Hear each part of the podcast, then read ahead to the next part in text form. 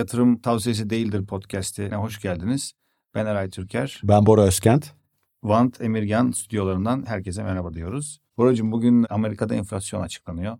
dört nokta bir olacak demişsin. Ne düşünüyorsun bu konuda? Enflasyon dört nokta bir gelecek diye tahmin ediyoruz. Bugün genel ekonomist tahminleri de orada doğru döndüler. Bu da işte bu aylık enflasyon sıfır nokta bir olması anlamına geliyor. Bundan dolayı FED zaten sızdırmıştı bilgiyi, biz bu ay faiz artırmayacağız diye. Ama piyasalar şeye çok seviniyorlar şu anda. Eğer bu ay dört nokta bir gelirse gelecek ay enflasyon yüzde iki nokta dokuzlara doğru iniyor. Niye? Çünkü enflasyon hesaplanırken bir yıl önce aynı ayın enflasyonu düşüyorsun. Böyle şapşal bir matematiği vardır bu işin. Haziran ayı iki bin yirmi iki enflasyonu yüzde bir nokta iki. Onu düşersen dört nokta birdik iki nokta dokuzla açıyoruz gelecek ayı. Yani bu ay, bu ay dört nokta bir gelirse gelecek ay iki nokta dokuz olabiliyor teknik olarak. Aylık enflasyonda sıfır ile sıfır nokta bir arasında bir yer gelebilirsek öyle bekliyoruz. Enflasyon üçün altına inmiş oluyor, yani hikaye bu. Borsa buna coşuyor şu anda. Fed'in de makul davranacağını düşünüyor. Tamam, burada yani senin düşüncen bu olursa Fed makul davranacak, faiz arttırmayacak, borsa sevinecek. Peki buradan bugünkü konumuz esasında şunu konuşmak istiyorum. S E C'in, Securities Exchange Commission'ın açtığı davalar, evet. Coinbase'e, Binance'e ve de bir takım altcoin'lere. Bunlar nedir? Niye bu davalar açtı? Ne istiyor? Bir de bu konuyu konuşurken tabii ki bir şeyi konuşmamız lazım. Esasında Bitcoin nedir? Para nedir? Enflasyon nedir? Biraz oralara gireriz. Evet. Gerçi bunlardan ayrı bir bölüm de yapabiliriz ama şöyle soracağım sana. Bir enflasyonumuz var. Dolar enflasyonu, demin bahsettiğin gibi.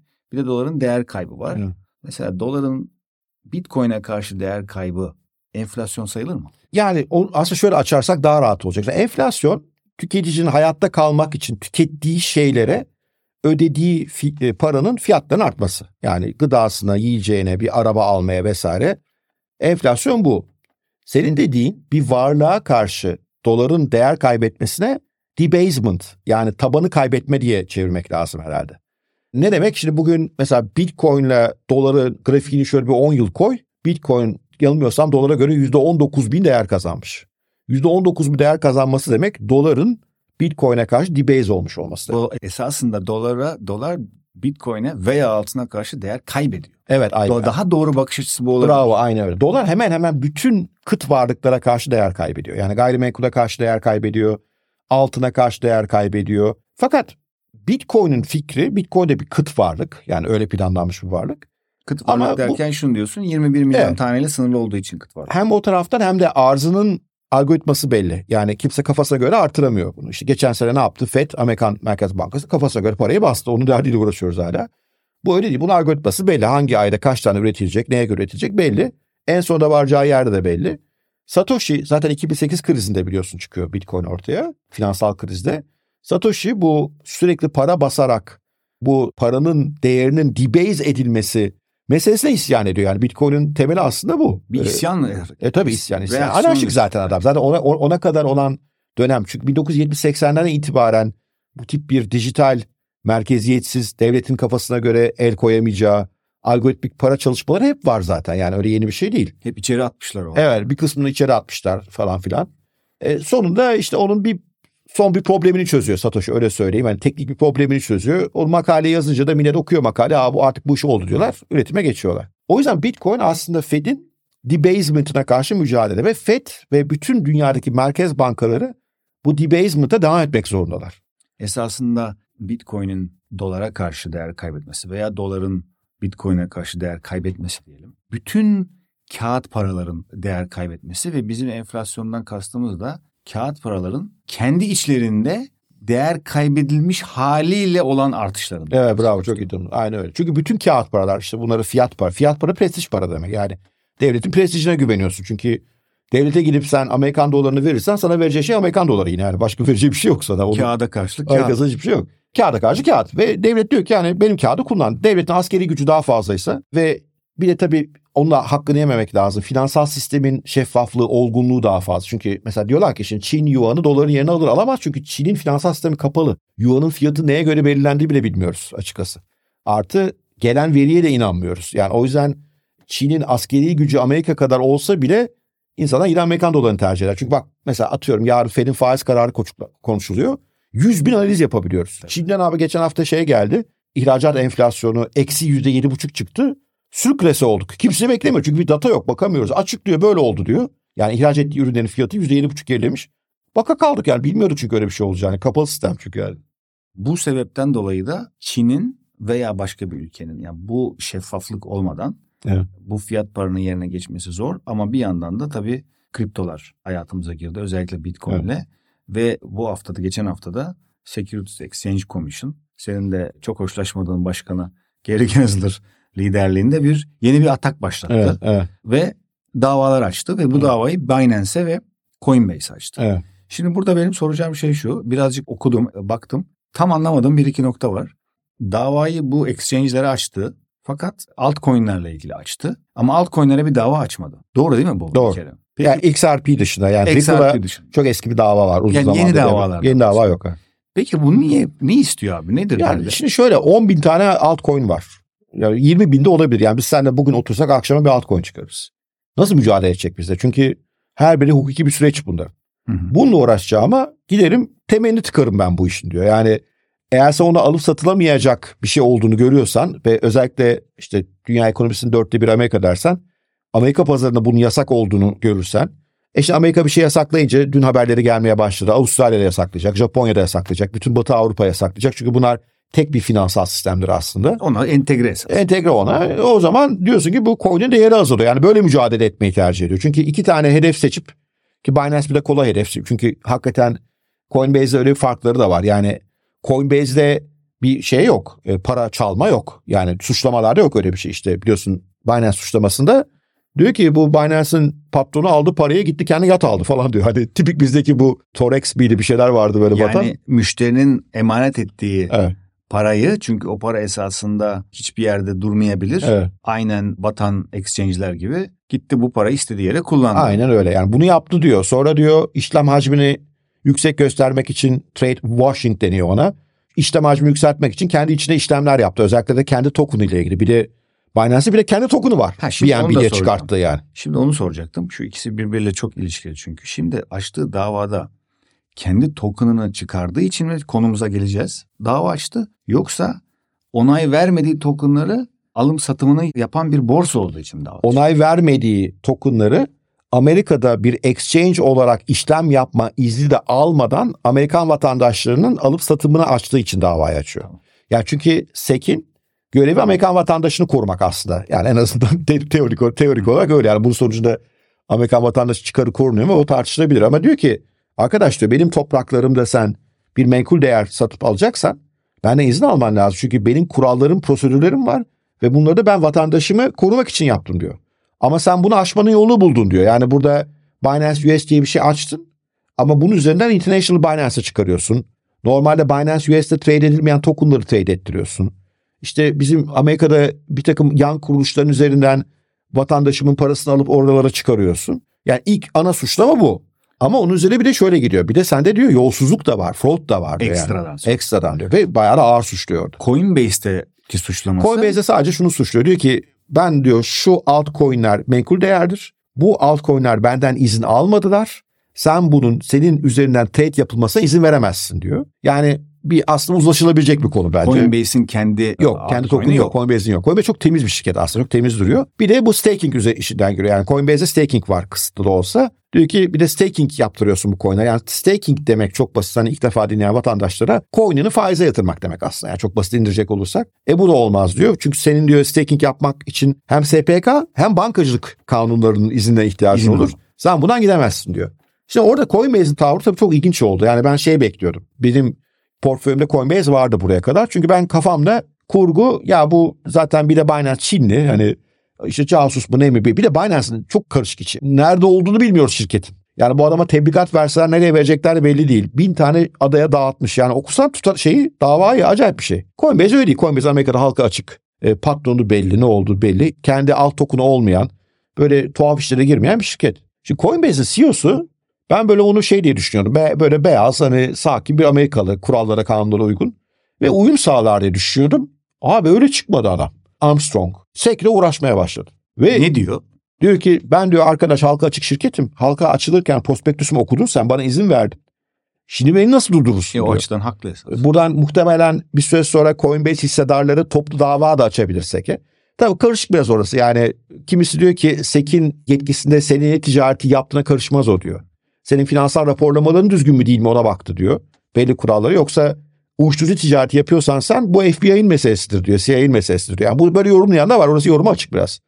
Ama savunmayı buradan kuruyor ve e, diyor ki o yüzden sana dava açtım. Dava açmakla da yetinmedi. Bir de dedi ki Gensler dedi Bitcoin shortladı dedi. Yani bu saldırılardan önce iki buçuk milyon dolar değerinde de Bitcoin short transaction'ı yaptı. Yani Bitcoin açığa sattı. Gary Gensler'in kendisi. Gary Gensler'in kendisini yaptığını iddia ediyor Coinbase ve elimizde belgeler var dedi.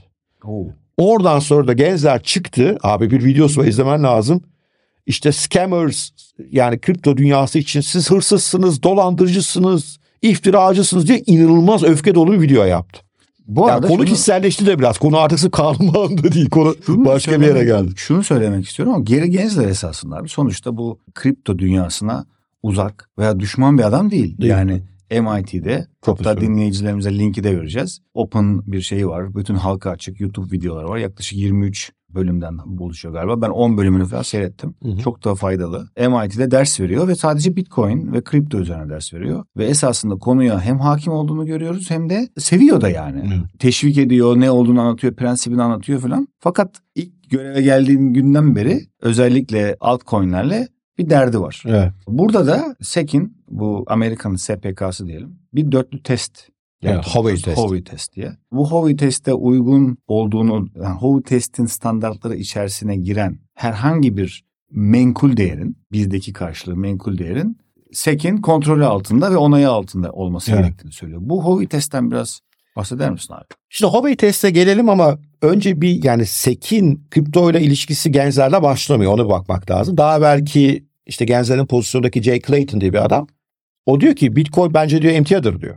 Çünkü diyor şimdi geleceğiz o teste. Howey testine biz bunu soktuk. Howey testiyle alakası yok. Bitcoin bir para olma iddiasında diyor. Yani mevcut fiyat paralara daha iyi bir para olma iddiası. Şimdi bu deminki debasement etkisine bir alternatif olmaya çalışıyor diyor. Para nedir de bir ara konuşalım. Evet bunu Güzel. konuşalım. Ve bu bir emtiadır benim gözümde. Yani nasıl insanlar dolar debase olacak diye gidip altın alıyor, gümüş alıyor. Zamanında işte deniz kabuğu toplamış falan. Bu da öyle bir şeydir. Paradır diyor. E burada diyor. Howey testine konu olacak bir şey yoktur benim gözümde diyor. Howey testine dersen bu da aslında ta bin dokuz yüz nerelerden kalma, kırklardan kalma, kırk sekiz galiba bir mesele. E, o zamanlar Howey diye bir şirket var. Howey arsa topluyor. E, sonra bu arsaları gelip satıyor. Arsaya sattığı adama da diyor ki arsanın işletmesini bana ver ama şimdi. Arsa da tarım arsası. Tarım arsa, limon, limon, limon. portakal yani turunçgiller diyelim temelde. Diyor ki arsaya sattı adama tamam aldın, top sende ama işletme hakkını bana ver diyor. İşletme hakkını alınca da ben orada tarım yapacağım o parayla. Senden o işletme hakkı karşına aldığım parayla.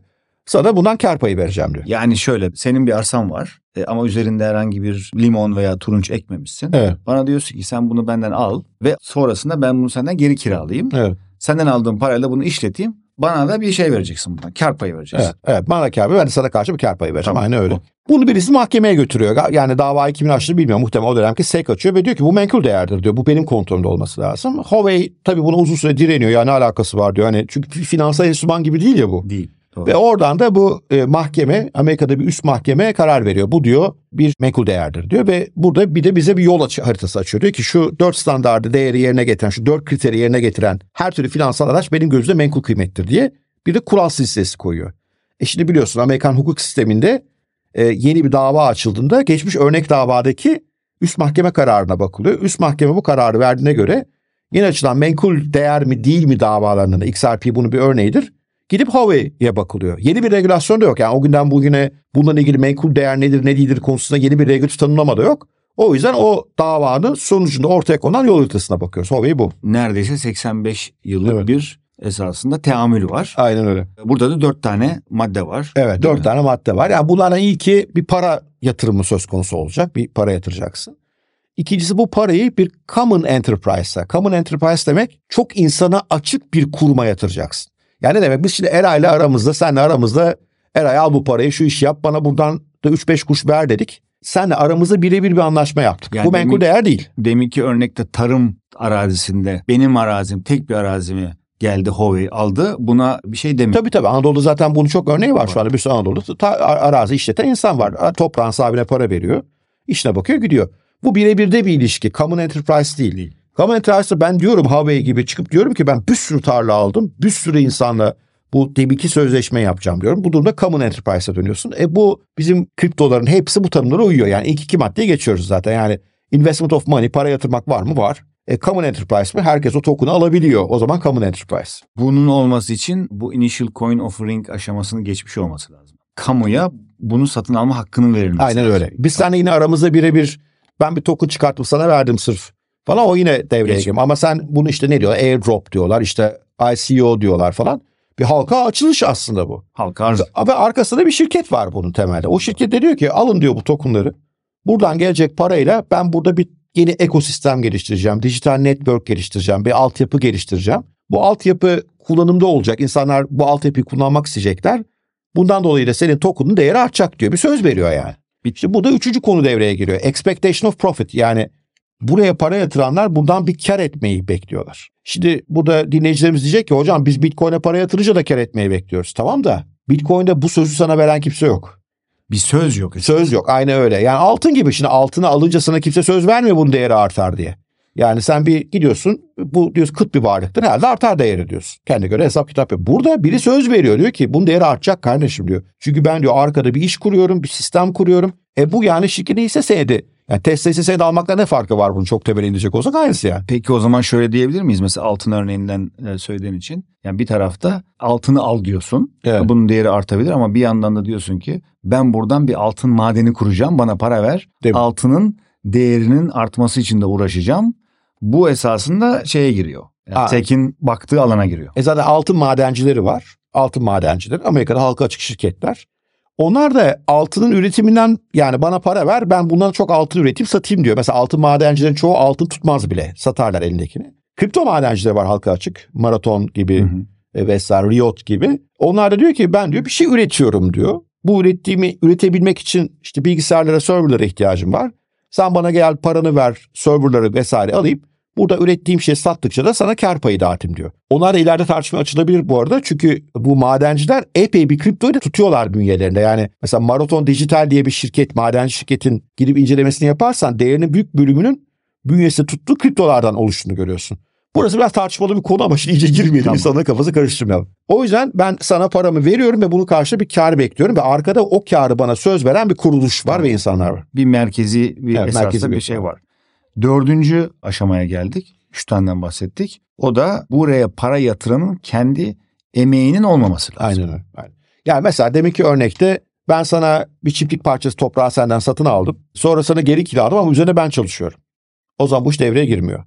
Burada parayı senin adına birilerini değerlendirip bir şey üretip sana para geri getirmesi lazım. Yani atıyorum gittin Z coin'i aldın. Z coin'in çıkaranlar o senden topladıkları parayla çalışıyorlar. Bir şeyler üretiyorlar ve bunun sonunda sana bir kar payı veriyor. Benim olayla hiç alakam yok esasında. Senin olayla alakam, aynen öyle. Para yani neye benziyor? Bankaya, faize para yatırmak da bir menkul değerdir. Ya bu bir kontrat Eray, hep öyle düşmek. Aslında bunun arkasındaki temel mesele bir kontrat var burada. Ve o kontrat sana sen bu işten kar edeceksin diyor. Burada şimdi kriptolarda hem işte bu ilk çıkarışta I C O ile airdrop'la neyse yöntemin bir zaten taahhütte bulunuyorsun ki insanlar gelip sana para veriyorlar. Zaten bunun bende kriteri belli. Hani Twitter'a gittiğinde bir fenomen bir kripto parayı şilliyorsa, çok tanıtıyorsa belli ki arkada bir kar mekanizması var bunun, değil mi? Yani birisi ona para vermiş. Git bizim token'ı sen pazarla sat diye. İşte ben de iyi kötü fenomen olduğum için her gün böyle teklif geliyor. Oradan biliyorum. Sen bizim fenomeni abi anlat, pazarla. Biz işte oyun token'ıyız vesaire. Sana da bu kadar para vereceğiz. Ya zaten belli baştan bir kar zarar ilişkisiyle başlıyor. Mesela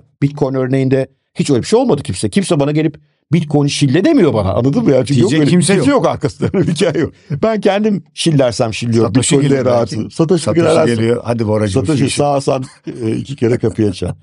O yüzden birileri senin adına çalışıyor. Şimdi burada da ama bir nüans var. Onu anlamakta fayda var. Çünkü insanlar bunu söyleyince şunu itiraza geliyor. Ama hocam Bitcoin'in üretimi için de arkada madenciler çalışıyor sonuçta. Aynı şey değil mi? Yani yine biri çalışıyor arkada. Çünkü o, o madenci dediğin Bitcoin çıkartmıyor sadece. Bitcoin network'ünün hayatta kalmasını sağlıyor, değil mi? Yani o Doğru. network yaşıyor. Onlar serverlarını oraya atıyorlar. Validation yapıyor. Validation yapıyor. O network'ü yaşatıyor, üretiyor. Yani her işlemin transaksiyonu onayını veriyor orada bana. S E C'in ilk açıklamalarında bununla ilgili konu da şu.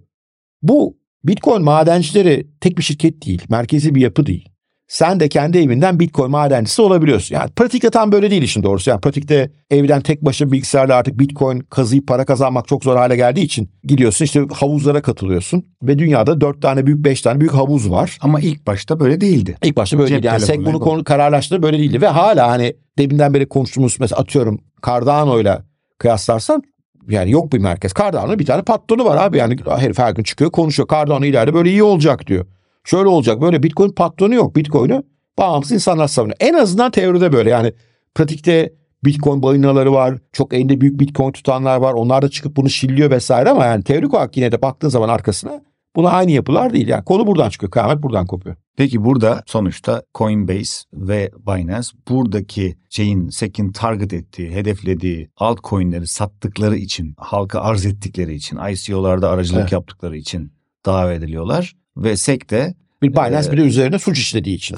Ayrıca Coinbase ile ikisinin ortak noktası bu. Ama bir de esasında tabii S E C'in burada hedeflediği bu altcoin'lerin onları öldürmeye çalışıyor. Onları öldürme. Onları Orada öldürme. Da diyor ki arkadaş burası Dingo Nahırı değil. Kafanıza göre siz benden izin almadan bir takım menkul değerler yaratamazsınız. Evet. Bu menkul değerler karşılığında insanlardan para toplayamazsınız. Biraz benim aklıma şey geldi bunları okurken. Bizim Çiftlik Bank geldi esasında. Evet. Değil mi? Yani Çiftlik evet. Bank bunun çok güzel bir örneği. Aynen bu Howey Test'e koysak birebir aynısı olabilir. Sıfır fark var. Sıfır fark var. Hiçbir fark yok. Sıfır yani. fark var. Yani Tokun yerine onda mavi yumurta veriyordu galiba. Bir yandan esasında iyi bir şey yapıyorsak. Yani sen eğer S E C'in kabul edilmiş olduğu bir altcoin'sen ve o süreçten geçiyorsan en azından bir kontrol mekanizması var. Biliyorsun ki kandırılma ihtimalin düşük. Çalışan bir sistem var filan. Yani bir yandan iyi ama bir yandan da tabii büyük bir hücum yani değil mi evet. bu şeye? Ya evet ya şimdi orada ya orası biraz enteresan bir konu. Şimdi kriptocular da diyor ki mesela Coinbase bunu iddia ediyor. Ya arkadaş ben sana on kere başvurdum zaten. Bana yol göster dedim. Bana yol göstermedin. Burada bir kan yani bir altcoin'in S E C'e nasıl başvurup nasıl oradan bir menkul değer olarak tanınacağına dair prosedür netliği yok diyorlar. Ya istesen de yapamıyorsun. Yani güya evet. dedikleri bu. S E C'in patronu diyor ki olur böyle şey. Neyse menkul değer. Menkul kaynak değer kanunu aynı şekilde gel başvur diyor. Ha gel bana arkadaşım kanun var ben sana göre ayrı kanun mu çıkaracağım? Ama yani işte onu işte Coinbase diyor ki bundan bana ne gitsin onu altcoin'cu yapsın diyor. E doğru. O da diyor ki ben diyor gücüm sana yetiyor diyor. Yani basit çünkü altcoin'cunun nerede olduğu belli. Binlercesi var abi hangisi gücün yetecek yani. Bir de abi bu altcoin'cular çok saldırgan tipler yani bir de onu söyleyeyim. Ya beş altı ay önceden beri ısrar ediyorum. Bitcoin dışında hiçbir şey almayın. Bitcoin sadece diyorum. Yani yediğim lafın hatta hesabı yok ya. Çünkü ben çok basit bakıyorum meseleye. Dünyanın ekonomisini yüzde yirmi beşi elini tutan adam buna savaş açarsa bundan zarar görmemek evet. mümkün değildir yani. Olmaz öyle şey. İşte hocam sen bilmiyorsun işte uluslararası falan filan. Ya arkadaş biliyorum hepsini de buna uluslararası değil. Vitalik diye bir adam var Amerika'da yaşadığı yer belli. Cardano diye bir şey var Amerika'da patron belli. Şirket bu ya anonim şirket bunlar ya. Vakıf makıf diyor mu arkası A Ş var bunun yani. Buna çöker. Bunları ama direkt tek tek savaşmak yerine şimdi musluğu kıstı. Ne oldu işte hafta sonu biliyorsun bütün kriptolar yüzde yirmi beş yirmi yirmi beş çöktüler. Bir de tabii büyük resimde de komplo teorisi seviyorsan ki süper haksız olmayabilir. Gensler aslında bu Amerikan dolarının debasement'ının savaşını veriyor'a bağlayabiliriz yani başka bir komploda. Çünkü işte F E D yakın zamanda F E D Now diye bir ödeme aracı çıkartıyor. Aslında Bitcoin'e rakip bir şey gibi gözükebilir. Büyük ödemelerde yedi yirmi dört açık bir hat veriyor F E D ve bir token'ı var temelde öyle düşünmen lazım. Ve buradan ödemeni yapabiliyorsun. Yani diyor ki sen diyor artık iki devlet arasındaki veya iki tüccar arasındaki alışverişlerde bankalar açıkmış kapalıymış falan bunlar ilgilenme. Benim üzerinden yap transaksiyonu. Yani bankaları aradan çıkartan aslında büyük bir eylem bu. E bunun altcoin'ler buna rakip aslına bakarsa. Bitcoin de öyle de. İşte Bitcoin demin dediğimden dolayı ilişemiyor. Çünkü onun verilmiş zaten zamanında kararı. Ona pek girmiyor. Ve yani bu Howey testleri Bitcoin daha sağlam. Yani zor onu anlatır. Daha yavaşlığı yani. Var. Zor. Yavaşlığı var. Vay vesaire var falan. İkincisi de işte biliyorsun bu merkez bankalarının kendi dijital paralarını çıkarma hikayeleri var. E altcoin'ler de buna rakip. İşte bir kısım insan da diyor ki gençler devletin kağıt dolardan veya fiyat currency dolardan işte bu tip yeni araçlara doğru dönüşümünde bir araç. Bunun için de altcoin'lerin önünü temizlemesi gerekiyor diyor.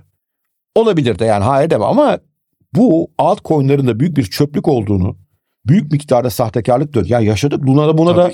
Ya neler yaşadık ya biz bu sene? Stablecoin'ler debase oldu gitti yani. O yüzden hem haklı hem de haksız. Bir de tabii adamın kişisel hayatı karışık. Yani neden işte bu ya acaba Bitcoin shortladı mı? İşte zamanında M I T'de bu kadar bu işleri şile ediyordu. Şimdi niye döndü? Bir de bu F T X ile ilişkisi biraz tartışmalı biliyorsun. F T X'in kurucusu Sam Bankman-Fried'le çok sık bir araya gelmişler. Bunu biliyoruz. Sam Bankman-Fried'in kayınpederi bizim gençlerin üniversitede hocası falan. Hani hmm. acayip de karışık işler de var orada yani, yok değil. Çünkü F T X büyük skandal. Yani F T X korkunç bir skandal ve Amerika Birleşik Devletleri'nden çıkan bir beyaz Amerikalı, Stanford mezunu yanılmıyorsam, M I T mezunu affedersin, şeyde de aynı. E, e, Sam Bankman gençlerle aynı üniversite mezunu falan. Böyle böyle bir gelenekten geliyorlar. Ama adam bütün dünyayı dolandırdı ve İş çökene kadar S E C'in en ufak müdahalesi yok konuya. E, tabii yani. esas, o, esas bomba oydu. Evet, aynen öyle. E şimdi millet de diyor ki ya işte ona böyle yaptım Binance'in yani. Gücün bize mi yetiyor arkadaş? Aynen yani, o yüzden hani iki tarafın haklı olduğu nokta var ama kesinlikle altcoin'de büyük bir temizlik olacak. Yani bu yüzde yüz, o yüzden ben uzun zamandır yani şunu söylüyorum. Kriter çok basit Eray. Eğer bir fenomen bir altcoin'i şilliyorsa uzak dur. Çok büyük ihtimalle karşı bir menkul değer var. Bir de işte büyük bir kriptodaysan otur bunu Howey Test'te bir tabi tutmaya çalış bakalım. Yani elinden geldiğince, ve geçebilen çok az var benim gözümde. Ethereum'da tartışırım. Yani staking'den sonra o da tartışılır bir durumda. Hepsini yok etmeyecekler muhtemelen. Çünkü bu tokenların bir bölümü utility token dediğimiz. Doğru. Belli bir görevi olan, belli bir işi olan tokenlar. Onları yok etmeyecekler. Onlar o utility'nin hisse senedine dönüşecek ve o token'ı çıkaran şirket gidecek işte anlaşacak S E C'le, yani böyle olacak bu iş, bir uzlaşma bulunacak ama büyük bölümü temizlenecek. Yani D A O'lar işte bu fan tokenlar büyük katliam yapacaklar orada. Yani süreç bu kapaca Eray. Uzattım bilmiyorum. Bora çok teşekkürler. Çok güzel oldu. Bunun alt bir sürü konusu var. Diğer bölümlerde konuşacağız. Tamamdır, harika. Herkese çok teşekkür ederiz. Çok teşekkür ederiz. Görüşmek üzere. Hoşçakalın.